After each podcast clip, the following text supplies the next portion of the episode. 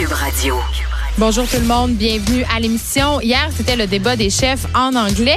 Et là, euh, j'ai essayé de me faire plaisir. J'ai décidé de ramener Alexandre Moranville-Ouellet, qui est recherchiste, mais qui est surtout jeune, passionné de politique. Je trouve qu'on n'en en entend pas assez des jeunes euh, parler de politique. Ici, on a toujours des chroniqueurs plus âgés. Ils ont le droit à leur point de vue aussi, mais je trouve ça intéressant qu'on ait euh, une personne de 22 ans pour faire le point. Parce que là, avec Alexandre, on va essayer de voir c'est quoi les grandes différences entre les débats en anglais et en français. Évidemment, on n'accorde pas autant d'importance aux mêmes choses. Hein. On sait qu'ici, on a vraiment axé sur l'avortement. C'était d'ailleurs la première question du face-à-face.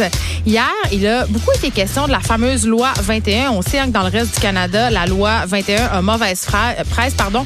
Donc, on va faire le tour des points chauds du débat et de comment les partis politiques présentent leurs chefs selon qu'ils sont devant un électorat francophone ou anglophone.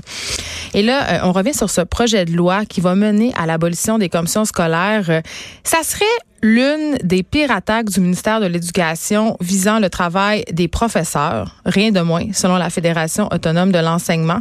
On va parler avec son président, Sylvain Mallette. On va voir comment ça va affecter le travail des profs, euh, l'ambiance aussi dans les écoles que ce projet d'abolition des commissions scolaires. Moi, je le dis tout de suite, euh, j'en ai parlé à plusieurs reprises. J'ai bien hâte de l'entendre, euh, Monsieur Mallette, parce que moi, je vois ça plutôt d'un bon oeil, l'abolition des commissions scolaires. J'ai l'impression que c'est une espèce de grosse machine qui sert pas à grand chose. En même temps, on peut se poser la question comment les directions d'école pourraient être amenées à s'auto-gérer, surtout au niveau budgétaire? C'est quand même euh, une grosse machine euh, qu'on va abandonner. Je pense que ça peut donner lieu quand même à un certain euh, free for all, là, vraiment. Donc, quand même, j'ai hâte de voir qu'est-ce que M. Mallette va avoir à dire à ce sujet-là.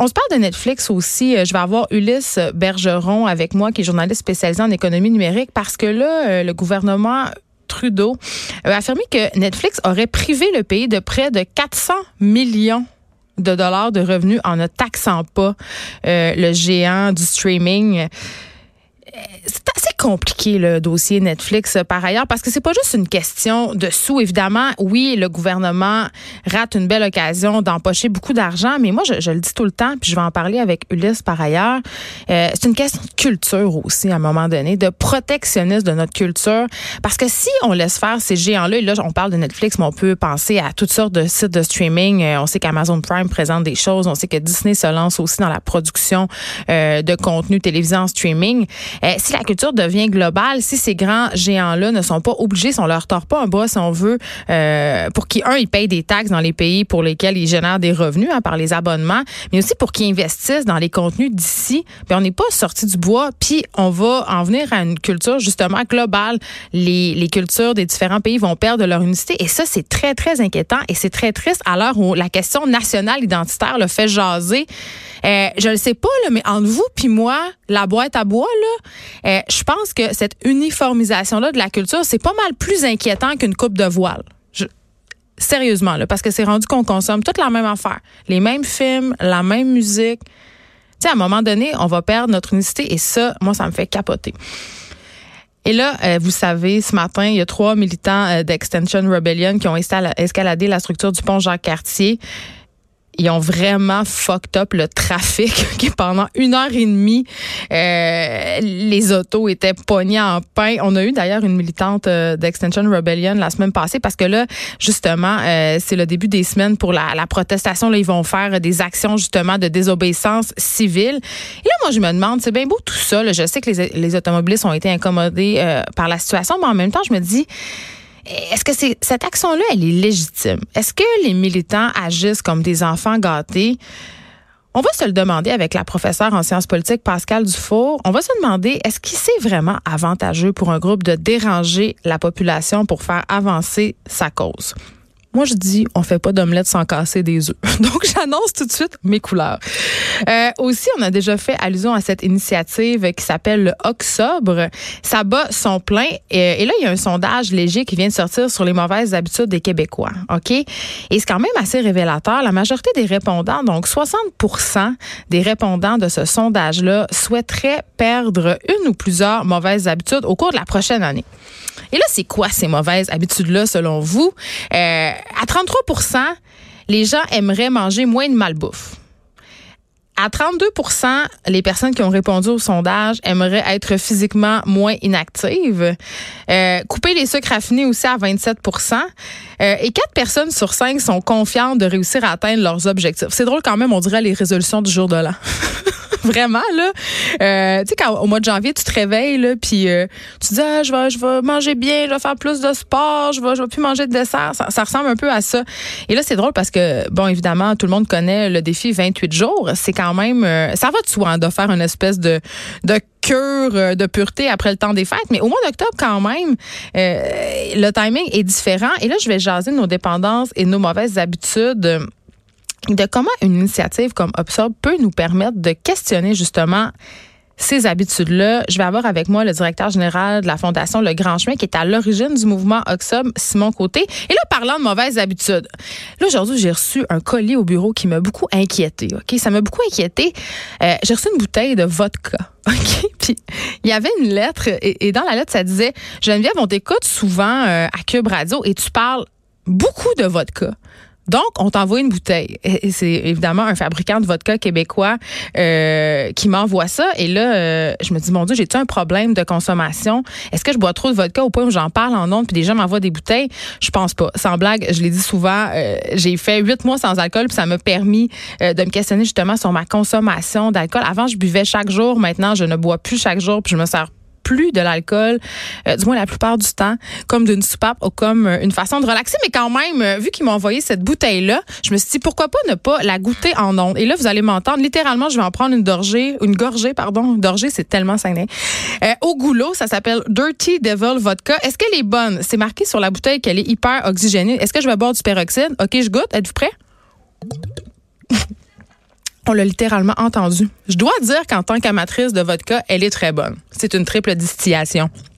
Oui, euh, j'ai pas de problème de consommation, mais je vais quand même de boire une once de vodka en direct à la radio. Peut-être que mes boss vont descendre, me chicaner. Bref, euh, très bonne vodka. Merci euh, pour votre cadeau, tout le monde. OK. Euh, on va aussi se parler d'un texte que j'ai lu sur le site Slate. Est-ce que c'est impossible pour une femme féministe hétéro d'être heureuse avec un homme tout en étant fidèle à ses convictions? OK? Euh, parce qu'on se rend compte, en fait, que les femmes bataillent vraiment avec la vie de couple surtout quand elles se revendiquent féministes. Il y a comme un espèce de clash entre euh, l'espoir d'égalité puis la réalité. Et ça crée des tensions. Et là, je vais vous faire une petite confidence. C'est un sujet dont je parle souvent avec euh, Alex Dufresne, qui est chroniqueuse chez nous, qui est aussi euh, une très bonne amie à moi. Parfois, on s'appelle pour ventiler, puis pour parler à quel point euh, notre chum nous énerve et pose des gestes non féministes. Puis on se dit, coudon, on va-tu finir comme des vieilles madames tout seules, mangées par des bergers allemands parce que personne va avoir découvert notre cadavre? Est-ce que les hommes euh, sont condamnés à nous décevoir éternellement? Bon, j'exagère un peu, là. Mais quand même, c'est un réel combat. Il y a des études en ce moment, euh, surtout des études françaises, en fait, qui témoignent de ce ras-le-bol-là euh, et qui témoignent aussi du fait que beaucoup de filles, maintenant, font le choix de ne plus être en couple parce qu'ils sont trop frustrés. Donc, voilà. J'ai l'impression déjà que vous êtes en train de m'écrire pour dire que vous n'êtes pas d'accord puis que la charge mentale, c'est des deux bords. Je suis d'accord, OK, il y a plein de gars qui participent, mais quand même, les chiffres le montrent. Euh, c'est quand même les femmes qui ont la majeure, dans la majeure partie des cas, la responsabilité euh, de la gestion de la vie familiale. Et là, euh, J'adore ça quand vous m'écrivez, arrêtez pas de le faire. Là. Parce que la semaine passée, on a eu une demande spéciale. Il y a un auditeur qui nous a écrit euh, concernant la chronique de David Quentin, notre chroniqueur littéraire qui est là chaque euh, chaque mercredi. En fait, il nous demandait euh, de nous faire des de lui faire des suggestions de science-fiction. C'est un genre qui est de plus en plus populaire. Eh bien, on vous a écouté et aujourd'hui, la chronique littéraire de David Quentin sera entièrement consacrée à la science-fiction. Hein? On est du fin? Donc, on vous écoute. Puis pour vrai, j'aime ça quand vous nous écrivez. Vous avez vraiment des bonnes idées. Il y a plusieurs sujets qu'on fait ici à l'émission qui sont inspirés par des auditeurs, des commentaires d'auditeurs. Donc, écrivez-moi sur ma page Facebook perso. Je lis toujours les courriels, je réponds tout le temps quand c'est gentil. Des fois, quand c'est pas gentil, je réponds pas. Quand vous n'êtes pas poli, je réponds pas. Mais je lis tout sur la page Facebook des effrontés aussi. Vous pouvez aussi écrire sur Cube Radio ou me texter au 1 866 Cube Radio. Euh, avant qu'on se lance dans tous ces sujets-là, on sait qu'en ce moment au Canada, au Québec aussi, euh, j'osais pas dire particulièrement, mais quand même, c'est préoccupant la montée des groupes politiques, des mouvements nationalistes. C'est inquiétant. Euh, c'est d'ailleurs l'une des préoccupations du service de renseignement canadien en ce moment, notamment la radicalisation des militaires canadiens qui sont tentés d'adhérer à certains groupes d'extrême droite. Et là, je ne sais pas si vous connaissez le groupe identitaire et nationaliste La Meute.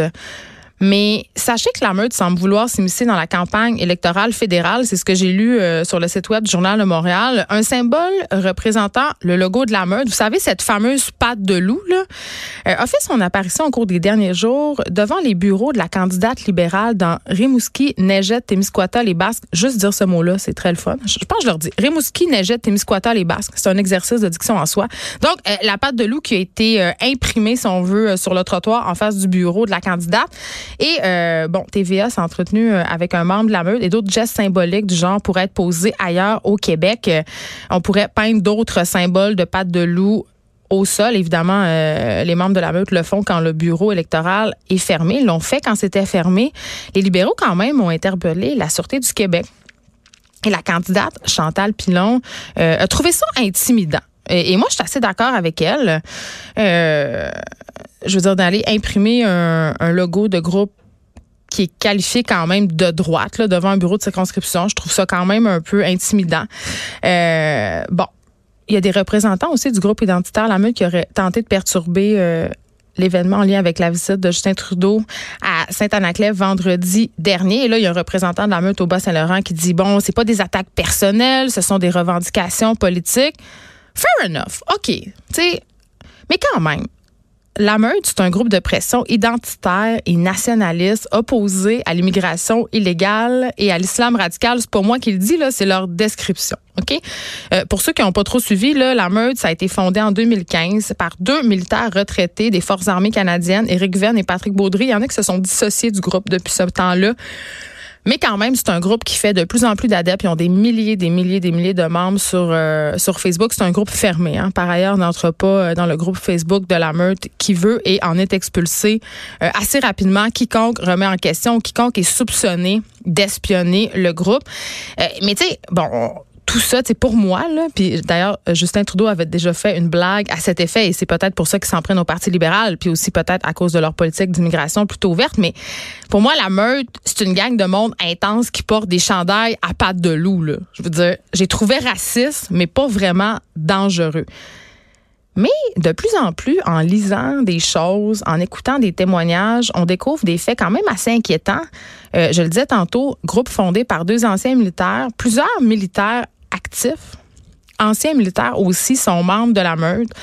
On a su par d'ex-membres que certains, certains membres de la meute cherchent à s'armer, ont déjà des armes, évidemment, parce que ce sont ou c'était des militaires, cherchent à s'organiser. C'est devenu un, ben, c'est devenu une organisation structurée avec une certaine hiérarchie, une loi du silence aussi parce que il y a d'ex-membres qui sont sortis publiquement pour condamner justement cette espèce d'omerta qui règne, cette espèce de, régime de terreur aussi. Quand tu parles, quand tu dénonces, tu te fais intimider, tu te fais appeler. Euh, et là, faut faire attention là. Je suis vraiment pas en train de dire que la meute a des objectifs euh, répréhensibles. Là. Euh, je suis pas en train de dire que la meute, son objectif, c'est de poser des actes terroristes. C'est pas ça. Mais qu'ils tentent de s'inviter dans la campagne euh, électorale, de marquer leur présence de façon intimidante. Je trouve ça inquiétant. Euh, Puis ça contribue surtout à faire circuler encore plus, à faire voir euh, ces idéologies racistes dont ils font la promotion. Parce que c'est ça la meute, c'est un mouvement identitaire intolérant qui pense qu'il y a juste une identité québécoise et qui lutte, je le répète, contre un islam radical. Puis cet islam radical-là, là, elle n'existe pas vraiment au Québec si ce n'est qu'en de très rares exceptions. Je veux dire, il y a quelques mosquées problématiques, on les connaît, mais la majorité des gens euh, qui pratiquent l'islam au Québec sont des musulmans modérés. Euh, et je trouve ça inquiétant, la présence de plus en plus visible de groupes comme la Meurthe, euh, des groupes comme les Soldats d'Oden, Atalante aussi, la Fédération des Québécois de souche. On les a beaucoup entendus parler. Euh, ces gens-là depuis quelques années, mais là, on les voit de plus en plus. Ils deviennent comme game, ils deviennent un peu effrontés. Ils sortent et ils revendiquent. Et je pense que la difficulté au Québec puis au Canada, c'est de savoir justement quelle importance réelle on accorde à ces groupes-là euh, compte tenu de leur capacité réelle de mobilisation. Ça, on le sait pas. J'imagine que le service du renseignement canadien a des informations, mais quand même, ça reste des informations. le grand public le sait pas. Et à mon sens, qu'il faut éviter absolument, ce qu'il faut refuser, c'est que ce genre de discours-là se normalise. C'est que ça devienne un discours banal, accepté, qu'on puisse avoir une espèce euh, de racisme ordinaire qui s'installe tranquillement et qu'on trouve ça bien correct. Vraiment, là, je trouve qu'il faut être particulièrement vigilant, surtout en ces temps de campagne électorale.